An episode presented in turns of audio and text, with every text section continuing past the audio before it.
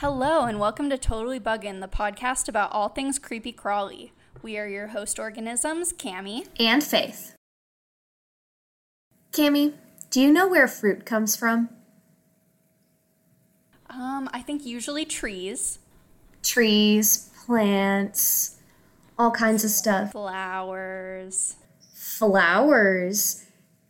And do you know probably what the most important biological process is for fruit? Well, I can only assume that it's pollination. You are so right, Cammie. It is pollination. But we learn about pollination in school, but I don't think we really learn about it step by step and as much detail as we're going to get into today. Because there is two perspectives that you can look at pollination. There's the flower perspective, and then there's the insect perspective, which I realized during my research are very, very different. I'm very intrigued. So, um, let's get into how pollination works. So, first, we're going to start with the flower perspective. And for a flower, pollination begins when a vector chooses it. I say chooses in air quotes, and you'll see why. Um, chooses to transfer pollen onto it. And a vector in this scenario is anything that can move pollen. So, insects is a big one, which we'll get into in the second half. Does a vector have to be a living thing? Could it also be like the wind? No, you're get that's my next one actually. Okay. So vectors don't have to be living things. Um, it can also be wind, water, birds, and other animals. And when I thought of other animals, have you ever seen the photos of field mice sleeping in flowers? I have not, but that sounds adorable. It is adorable, and you should look it up after we're done. But all of those things can help pollinate flowers, and pollination itself is the way that plants spread their genetic material and create new plants. In other words, how they have offspring, have babies. So, how this starts is the vector, which can be any of the things we've already talked about, will move the pollen that is located on the stamen. Cammie, do you know what a stamen is? Um, I always get these two mixed up, but um, I know there's the pistil and the stamen, and one of them is like the stick part, and the other one is like the sticky round part on the top that's like flat. Yeah. So the stamen is the male anatomy on a flower, which contains a filament, which is the long, thin stem like structure that holds up the anther. And the anther is the structure where the pollen is presented to the vectors. I kind of think of it as like a little landing pad for pollen. It's just like if you ever smell a flower and then you get pollen on your nose, you were rubbing your face on the anther. That sounds dirty, but okay. Maybe a little. so, a vector will somehow move this pollen from the stamen, the male part of the flower, to the pistil or the female part of the flower. And the pistil is made up of the stigma, which is the top sticky part that you were talking about, the pollen tube, the style, and the ovary, which contain the ovules, and the receptacle. And these are all the female parts of the plant that produce eventually seeds and fruit. So once the pollen is moved to the stigma, the sticky part, the pollen may germinate. This means that the pollen tube will be formed on the stigma and grows down into the ovule of the flower.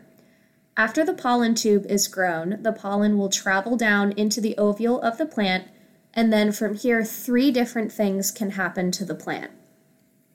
So, the first one, I would say, what hopefully happens most of the time, is the plant will become fertilized and produce fruit or seeds to reproduce.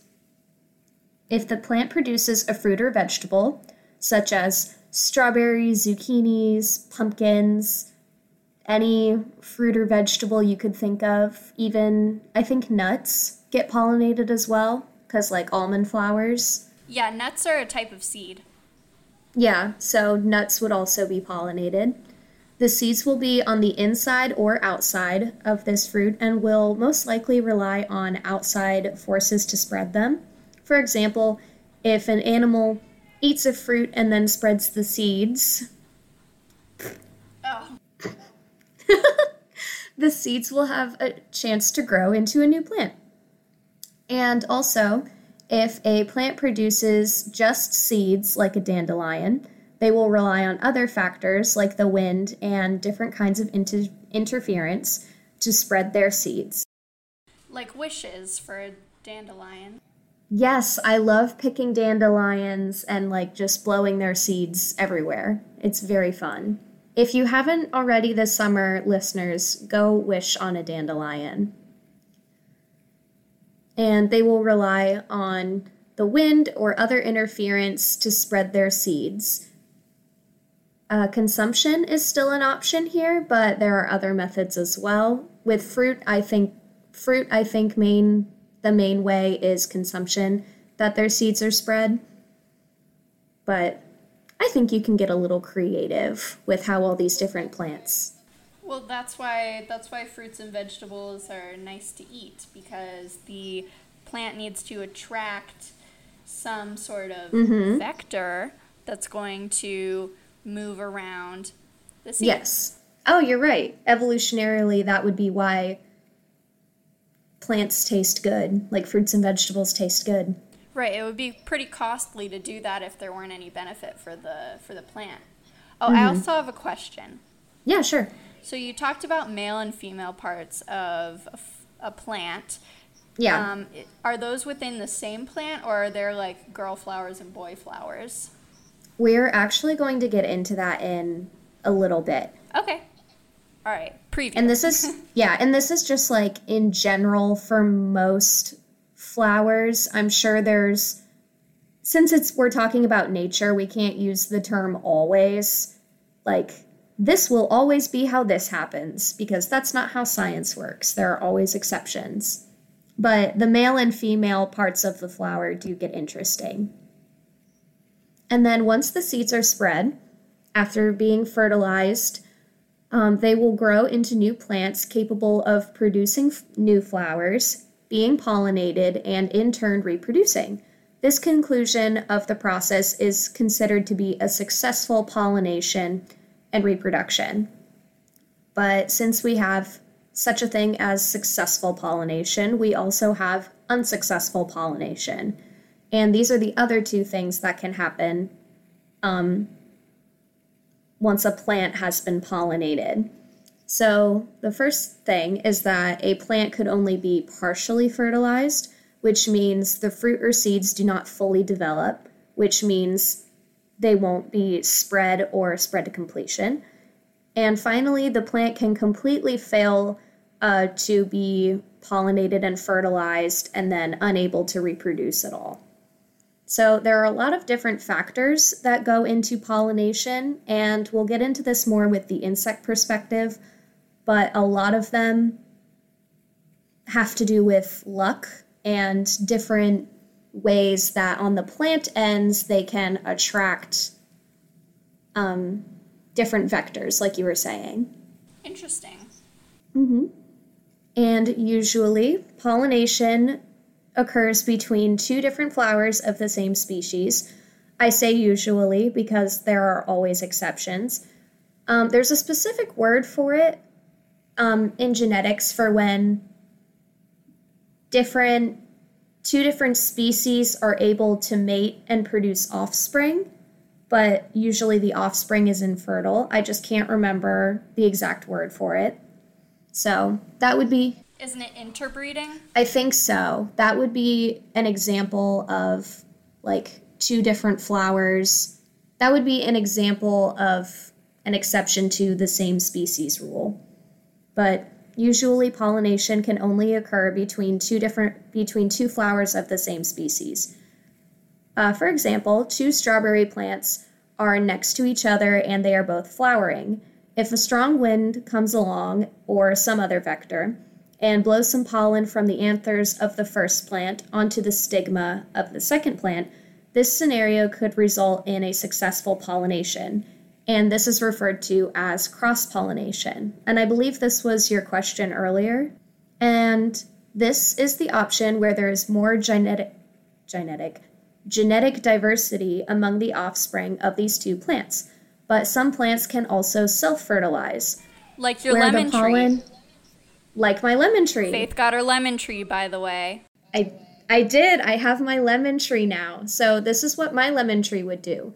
Since it can self-fertilize, the pollen on the anthers of the flower would travel to the stigma of the same flower. So it would travel like a smaller distance because we're talking about the same flower now that can be that can self-pollinate itself. And this is also considered a, sec- a successful pollination, but evolutionarily could lead to problems with the genetic genetic diversity between plants. Just because limited gene pool eventually. Yeah, it's it's a tad incestuous. Just a tad. I tried to think of a metaphor to explain that, but they all got a bit icky. now you might be thinking, wait a minute. Isn't this podcast about insects? Where are all the insects? So now we can get into the insect perspective of pollination, which is actually pretty interesting because I didn't know this beforehand, but from an insect's perspective, pollination kind of happens by accident. Like, most insects are not intentionally pollinating things. So, insects will pollinate flowers because they are using the flowers for their own purposes and happen to pollinate the flower. For example, bees will collect pollen on the anthers to make honey, and while flying or crawling on the flower, will step or bump into the stigma of the same flower. Many species many species of bee also eat pollen as a source of protein. Mm-hmm. Yep, they'll bump into the stigma of the same flower or another flower, and butterflies will also will do a similar thing, but instead of looking for pollen, they're interested in eating the nectar that is made by f- the flowers for a meal. And like you said, this is because bees also eat the nectar. The nectar is what gets turned into the honey, not pollen. Oh, fake fake news on my part. but most insects are eating or collecting some part of the flower for protein and other nutritional characteristics, like you said. And while they're collecting these, I'll say, flower products, they'll gather pollen on their bodies from the anthers and transfer it to the stigma, which can result in pollination. And because they are pollinating, most of these in- insects can be referred to as pollinators. And they just unintentionally pollinate flowers because of their own activity. I thought that was really interesting. Yeah, that was a really good way of um, laying it out for people who aren't as familiar with the concept because, you know, we talk about, you know, save the bees and all that, but when people talk about pollinators and a pollinator garden, um, mm-hmm. it's kind of nice to have that more in depth mechanical understanding of how that process actually works. And I feel like I knew pretty well the insect perspective, but you've definitely mm-hmm. informed mm-hmm. me on the way that it works for the flower. And there's actually, I wanted to go on a little sidetrack about some of the research that has been uh, being done on these flowers and how they actually attract pollinators. Sure. And, um, oh my gosh, also predator insects to eat pests. So it's a theory in the ecology world that flowers and the plant as a whole can change slightly different things about themselves depending on what's going on with the insects on them. So, say a flower and a plant is having a problem with pests, it can increase its volatiles to attract volatiles meaning smells to attract predator insects like bees, wasps to eat the pest insects that are on it. Oh, that's clever. So, mhm, there's different factors that go into the plant that affect how the insect behaves a lot, and it's not understood very well. Like things such as the smell and the color for in, for insects are great attractors that the plant has some control over, and it can like possibly like produce more smell basically if it's having a problem. That's so interesting. Mm Mhm. I really like that research. I want to I want to read more about it. And then Hey, there you could even do I also, some of it Ooh, we could. in grad school. We could Or in your lab grad now. school. I don't know. Yeah, I, your don't, I don't girls know are- what you guys do. Um what do I do? I basically do stuff for other people. Yeah, someone asked me, um, actually, one of my grandparents asked me what you do in your lab because we were talking about the podcast. And I was like, Yeah. huh. I don't know. So I know she waters nematodes. I don't really understand how that works. Um, Oh, that okay. That's actually really funny. They're like in Yeah. little traps, and like they make they're used in like a choice assay, and then we keep them after the choice assay is done to count them. So to water them, I just have to like put water in the bottom of their petri dishes, so that they won't die. I do a lot of like silly little things like that, and then you do a lot of pro- maintenance where you kind of stick Yeah. your fingers in a lot of different projects. Even if you're not the Yes. one doing the majority of the experiment, you do a majority of the upkeep. Yeah. So you're kind of like the unsung hero of a bit of an eclectic lab. Okay, that was actually funny because I had to prep for my vacation by like telling multiple different people how to do the stuff I've been doing. And I've never had to do that in a job before. Oh, Like yeah, I've never had to like I've never had to prep people to be like, "Hey, I'm going to be gone. You need to make sure that this happens because I've been the one that's been doing it." Yeah, when my internship ended last year, where I was working in the Mm-hmm. honeybee pathogen lab, I had to write a note, or I wrote a bunch of notes for the person who would eventually come take over that job for me and finish Yeah. that group of experiments. Um, Mm-hmm. So I had like a notebook, and I like wrote certain pages where I was like, okay, this is where you find this, this, and this. This is what that is labeled. Here's how you Oh, do I this that. particular computer program. Here's the trick to Mm-hmm. making it not time out and uh, delete all of your data. Yeah. And the last day of my internship, I was straight up running around just like adding sticky notes to things. Like, Oh oh no. god, like they need to know where the samples are. They need to know where this is. They need to know where that is. I do find that very funny that like that is a certain percentage of our job. Like when you leave, you have to figure out how to tell everybody coming back like, "Hey, this is how I've been doing the things I've been doing. Um please don't mess up the lab while I'm gone." okay. Um getting back to what we were actually talking about. Um, there are lots of different types of pollinator insects, which I didn't think about. Um, while bees and butterflies are usually the first pollinator insects that come to mind, and that's obvious because I use them in all my examples, there are many different pollinator insects, such as flies, wasps, moths was a surprising one for me, beetles, and even mosquitoes. Mosquitoes are a type of fly, babe. Yeah. Oh, wait, you're right, yeah. But yes, yes.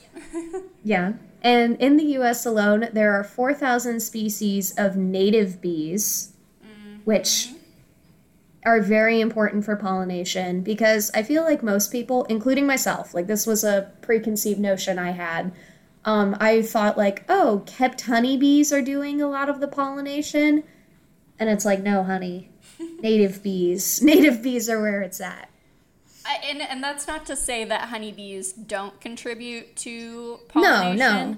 But a lot of a lot of native plants and native bees are specific to one another.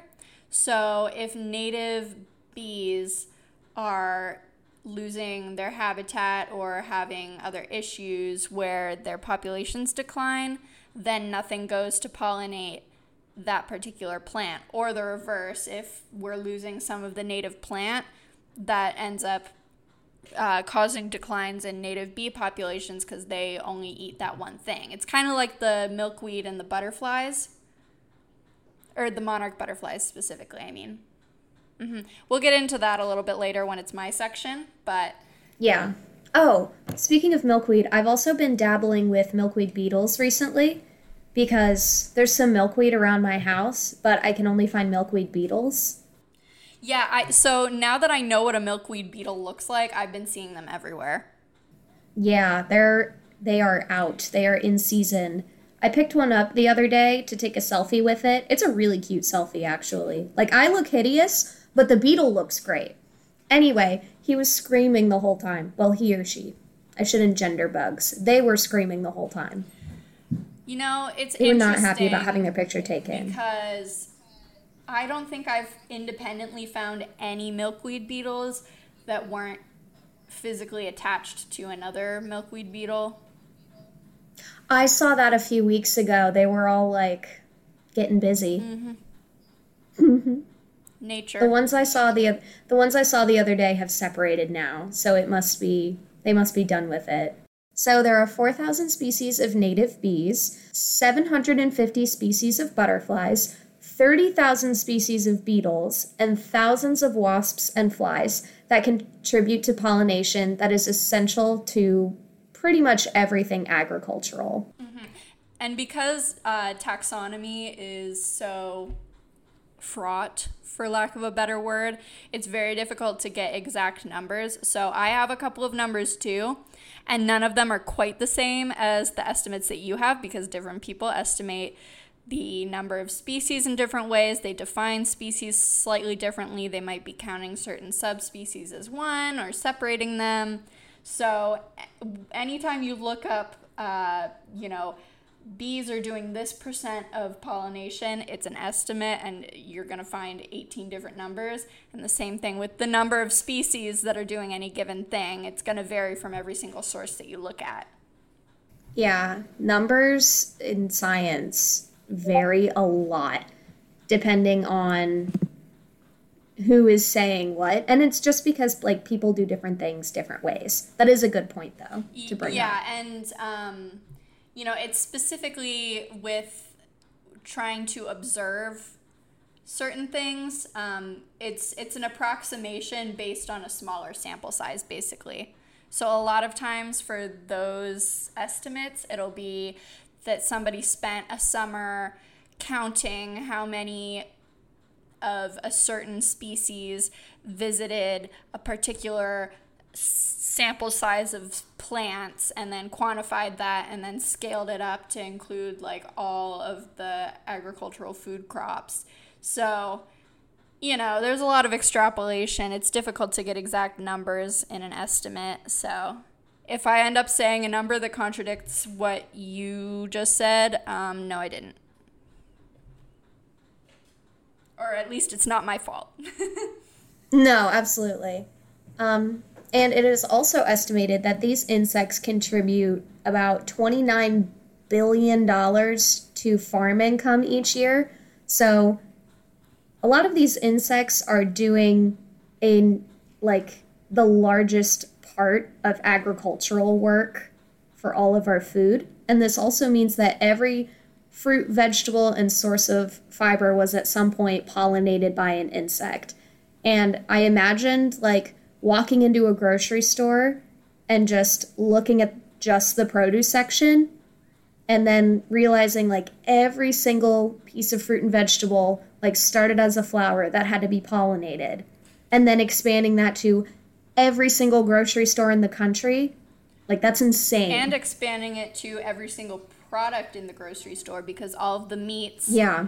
um, I guess not the seafood maybe, but um, all of like the Yeah, livestock was fed Mm-hmm. something that was a pollinated plant, and all Mm-hmm. the processed foods like cereals come from Yeah. grain, which All the fiber, all, all the that grain. stuff. Mhm. So honestly, everything you eat, if you go back far enough, you can attribute it to a pollinator. Yeah, it was just Even like a a, bit of a. You're right, even a cheeseburger, because you have like lettuce, tomato, the bread.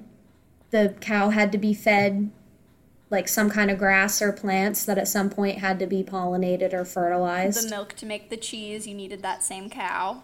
Or maybe not the, milk to same make the cheese. but you know. but a cow.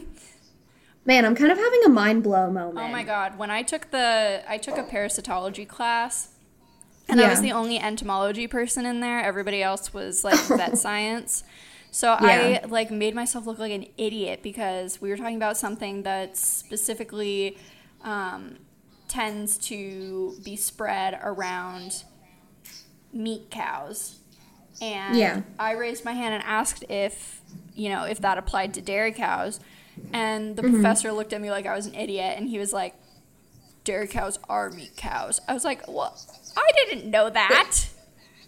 Dairy cows are meat cows? Yeah, I thought they got retired when they were like done producing, but I guess they slaughter them. I didn't realize that.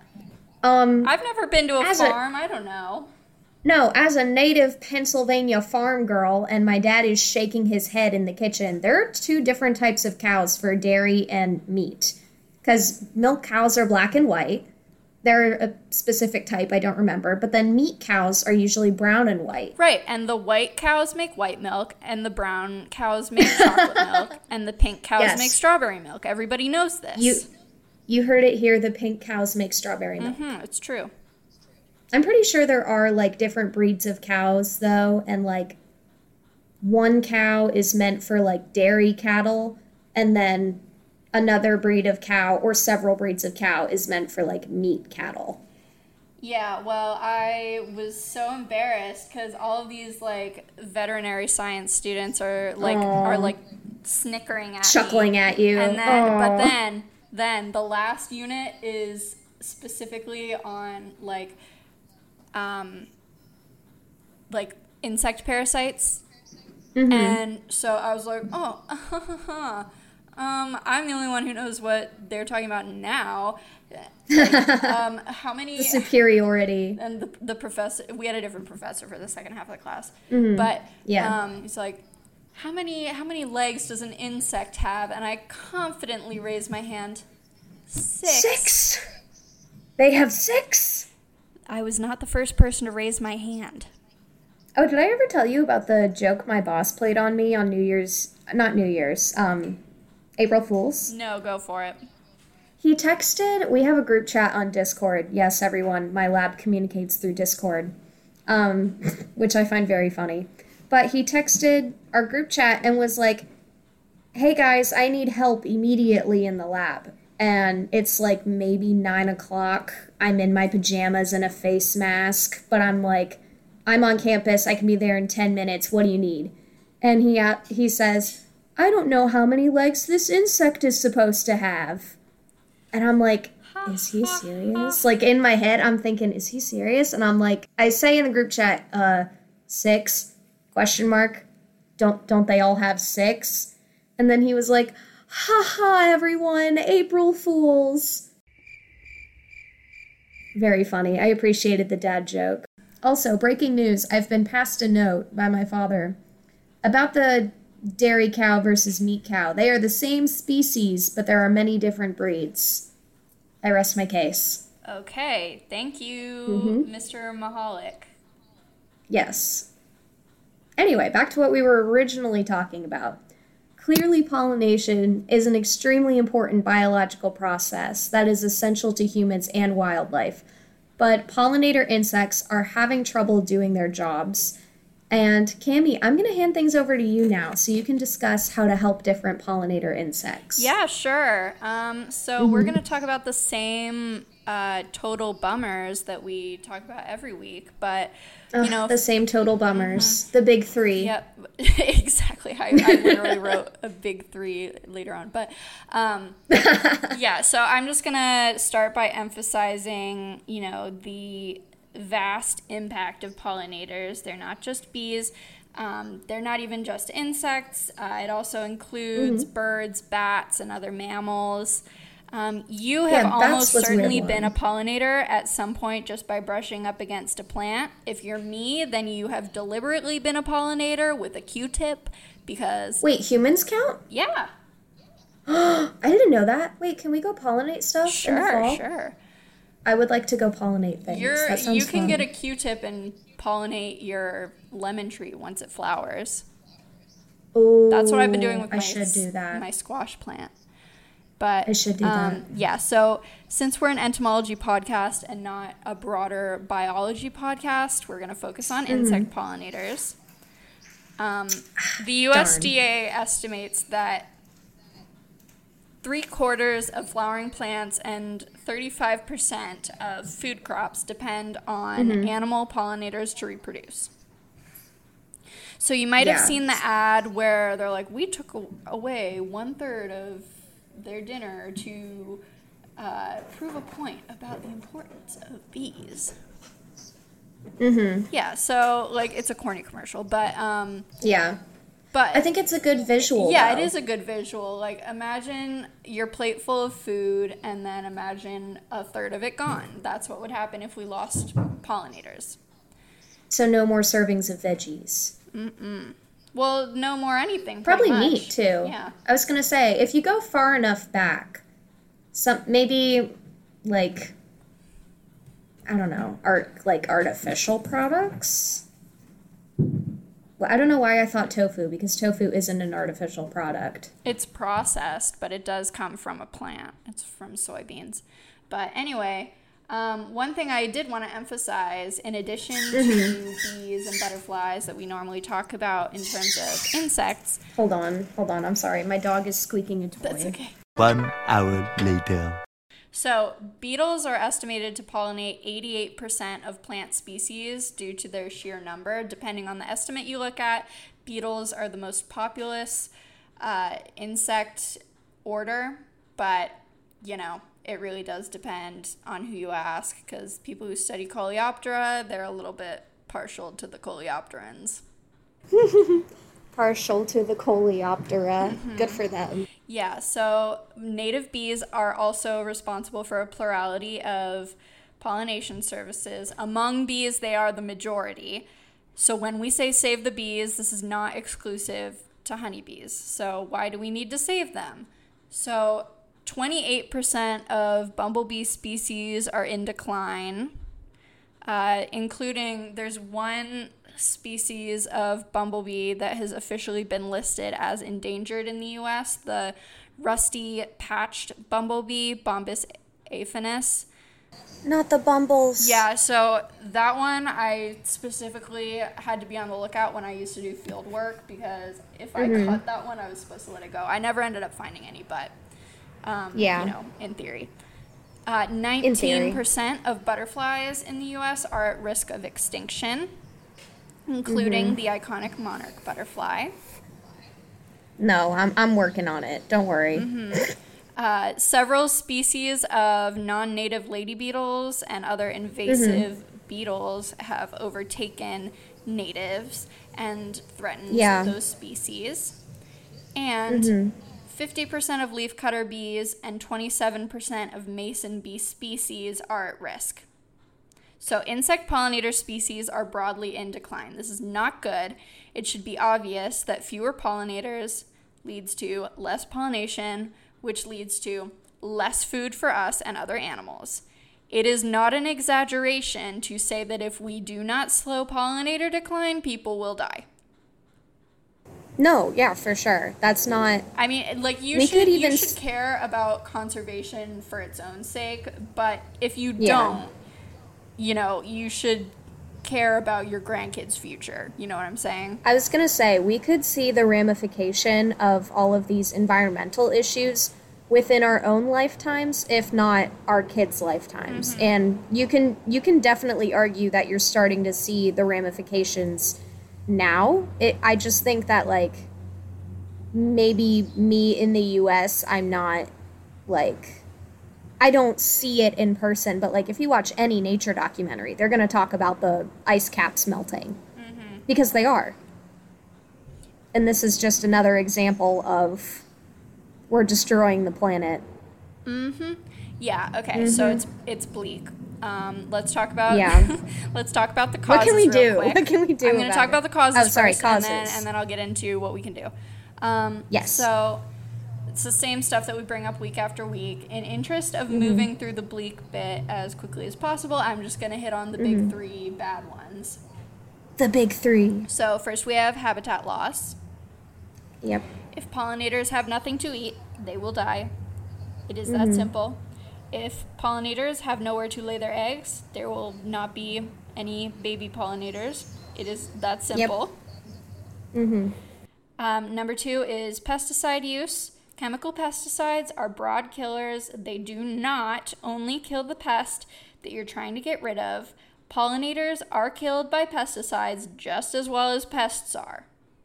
yes And third uh, is disease. Managed honeybees are kept in crowded conditions where they allow disease to spread within and without a hive very quickly. So if you have a bunch of Yeah. hives in very close proximity, that is, you know, similar to you know a big city or an urban area for humans um, Yeah. um, that's a breeding ground for disease yeah as history has shown mm-hmm. time and time again So then those germs get left on plants and then picked up by mm-hmm. other pollinators.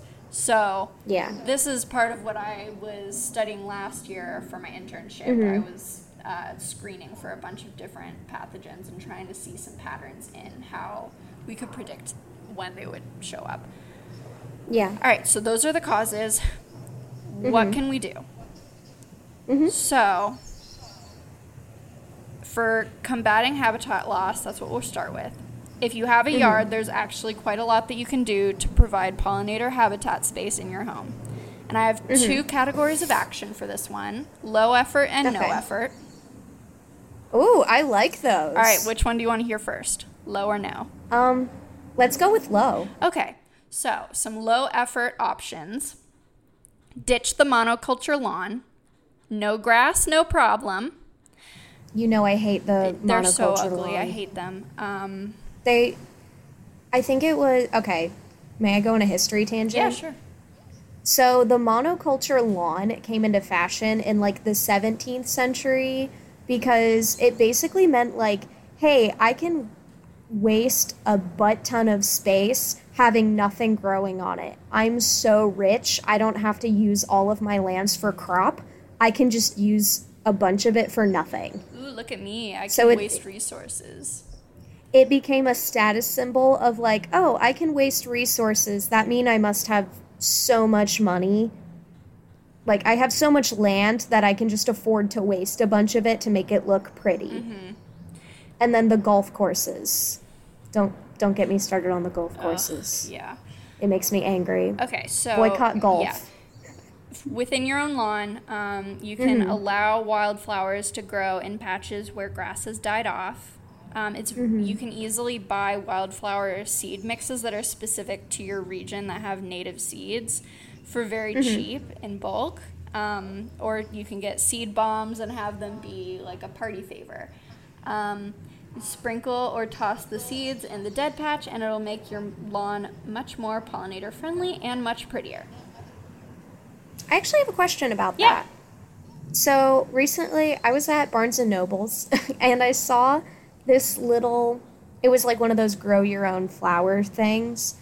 Um, it's like a small pot where like you can start your own seeds in it, and it had like save the pollinator kind of branding stuff on it. How is that going to do Um, anything if it's indoors? No, it's not indoors; it's outside. oh, oh, okay. Sorry. But I did want to ask. No, you're fine. How like how effective do you think like little things like that could be? And I also see like what are they called? Like little bee hotels for sale sometimes. Yeah, so both of those can be a, a, a step in the right direction for making Okay. your individual space friendly for attracting and housing pollinators. It's not going to fix everything. Um, No. It's not going to really prevent additional loss of habitat, but you can kind of try to Yeah. make up for that by having some habitat gains in your spaces that you have control over to try to Yeah. even that out a little bit. Yeah, there's there's not much that like people as individuals can do other than improving the land that they have to be more friendly to the insects that are in trouble. You're right. And um also like some people who do have big yards, like Mhm. if you have land or a big yard, like you can actually make like a pretty big impact on the environment by doing these things. Yeah. Um, but of course, you know, larger political action is necessary in terms of conservation and other environmental causes. But you know, it's Activism more, is always good if you're into that. yeah, it's more helpful for us to do little things on our own than Yeah. to do nothing. Yeah, it's all about like what you can because it what you can it makes me feel very depressed to think yourself. that there's absolutely nothing that I can do. So even if what I'm Yeah. doing is a small impact, it is I wanna do than that thing.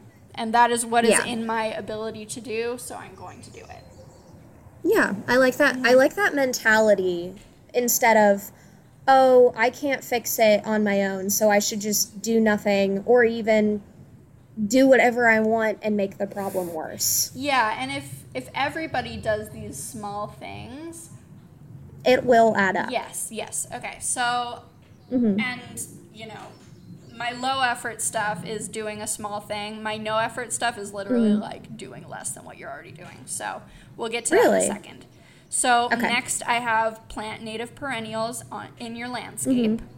So you'll save some money by choosing a perennial that'll come back every season over a short-lived annual, and you'll feed some mm-hmm. pollinators.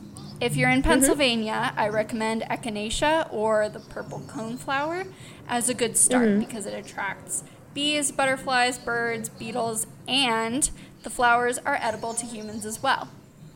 Oh, cool. They're pretty, they're That's a good one. inexpensive. You can get them at most landscape stores. I also think maybe black eyed Susans are a native perennial. I'm not sure. Mm, They're native to somewhere. Let me find out. They're native to everything is native to somewhere. I think that just might be a common flower in like the perennial wide not perennial, though like wildflower mixes that you can buy at the store. I should get more pots for the seeds that I have. I just remembered.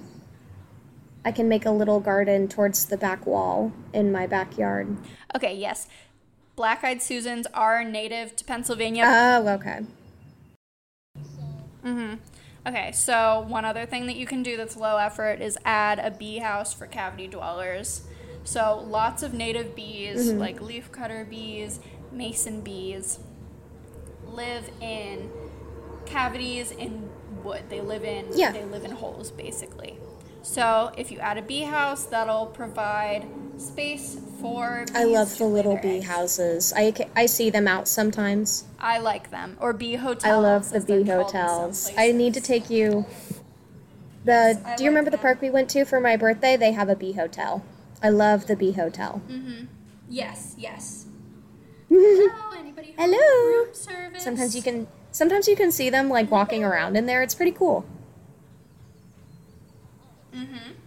Yeah. All right. So now we can get into my no effort suggestions for small things that you can. These I want to hear. in this case, not do. no, oh, not do. Okay. Mhm. Mhm. Okay. Mow less. Mow less. Mm-hmm. Okay. Mowing the lawn kills ground dwelling insects rather violently, Yeah. and it removes wildflowers that are a great food source for pollinators. And it's less So- effort on your part. Hmm A 50% reduction in the amount of time you spend mowing or the frequency that you mow Mm-hmm. can make a big impact on the lives of pollinators, basically. That's a good one that I wouldn't think about. Yeah, so if you mow your lawn every week, Yeah. skip a week. So you just Less do it every other week. Mm-hmm. And that amount of time, like, wouldn't. I don't think it would be enough for your yard to become, like, unruly. No, if you have a homeowners association that's picky about your lawn, which that's a whole other can of worms that we can get Mm. into another time. HOAs. Ugh. Ugh. Um, but you know, Yeah. a week longer isn't going to hurt anything. No. So, cut the amount of time that you spend mowing in half. Mm-hmm. Um, when you do mow, if you if mowing is something that you enjoy, Mhm. uh, one thing that can help prevent animals, um, you know, insects and like ma- small mammals Mhm. included. Um, it can prevent them from getting hurt by your lawnmower if you start in the middle of your lawn and work your way out, because then the animals have a chance to get out of the way. Basically, like you've alerted them to the, to your presence, and they have a chance to get away before you mow them down. Have you ever seen Mrs. Frisby and the Rats of NIMH? I've never heard of this. Oh my gosh, it's a great children's book. Um, but it's about these mice that live out in a meadow. Anyway, it, you telling me that just reminded me of when they're like trying to outrun the plow.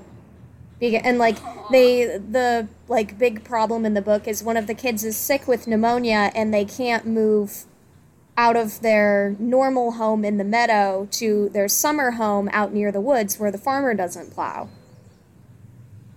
Good and they have to like i don't know race against the clock to stay as long as possible but not get run over by the mower i need to read that book again like i know it's a kid's book but it's so cute Yeah, that sounds cute. Mm-hmm. Okay, so the next thing that you can do that's no effort. So the next thing you cannot do, I guess. Mm-hmm. Yeah. Skip weeding.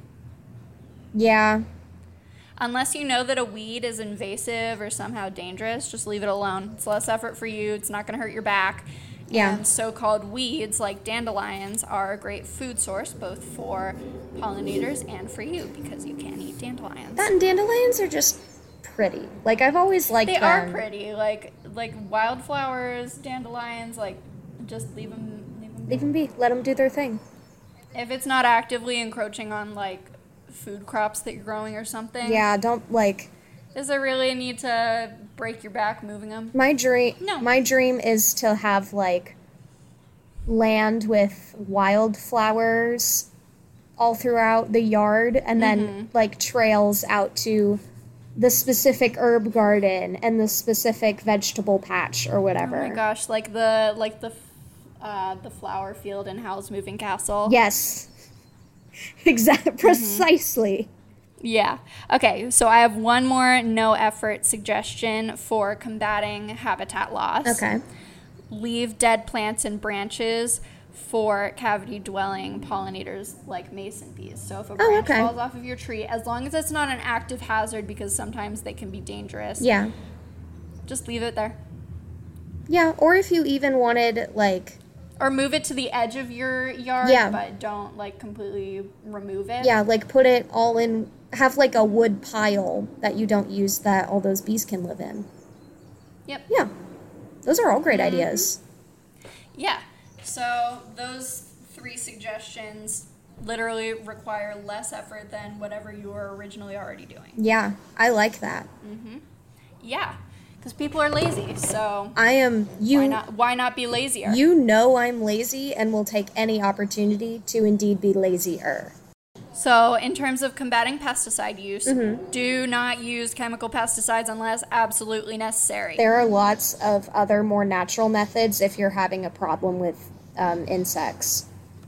Yeah, like for example, Mm-hmm. um, there are these green Japanese beetles that are invasive in certain parts of the U.S. Yeah. and there's a certain type of trap that you can get for them that uses their mating pheromone Yeah. as an attractant, and then it catches them in a bag, and they can't get out.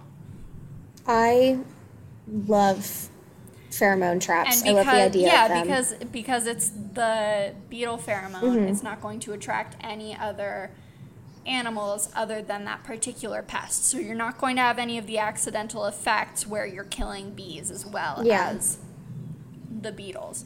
And for um, that in particular, Mm-hmm. since the uh, beetles aren't being given anything that's going to you know make them poisonous Yeah. i've seen that some people will freeze the bag and then use them as a protein source for pet chickens oh, okay. I like that one. I feel like I saw something like Yeah. that on TikTok the other day. yeah It's some kind of thing. It was like it looked like a bag or something that they had mm-hmm. somehow they had put something in to attract like just this one type of beetle and then they use it to feed their chickens. I love that kind of thing. faith that's exactly what i just told you about Oh, I'm sorry, man. it's okay i'm teasing you It looked like it. A, Um, it looked like a Ziploc bag. A, a pheromone trap sounded fancy. yeah it, it just has like a pheromone pellet thing inside Oh, Mm-hmm. I thought it was like a fancy looking trap. My bad.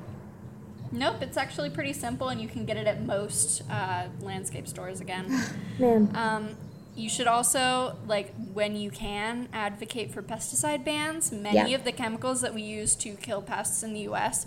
are illegal in the European Union. Your European, in the European Union. the EU, yeah. hmm For example, imidacloprid, a deadly neonicotinoid that I have done quite a bit of research on Ooh. in the lab that I worked in. Yeah. There's not much that an individual person who's not like a beekeeper can do in terms of pathogens. Yeah. But, you know, if you have out like the bee hotels, Yeah. um, just clean them in the off season. And that can help a little bit. Okay, like I don't know, in the late fall, give them give them a little cleaning. Yeah.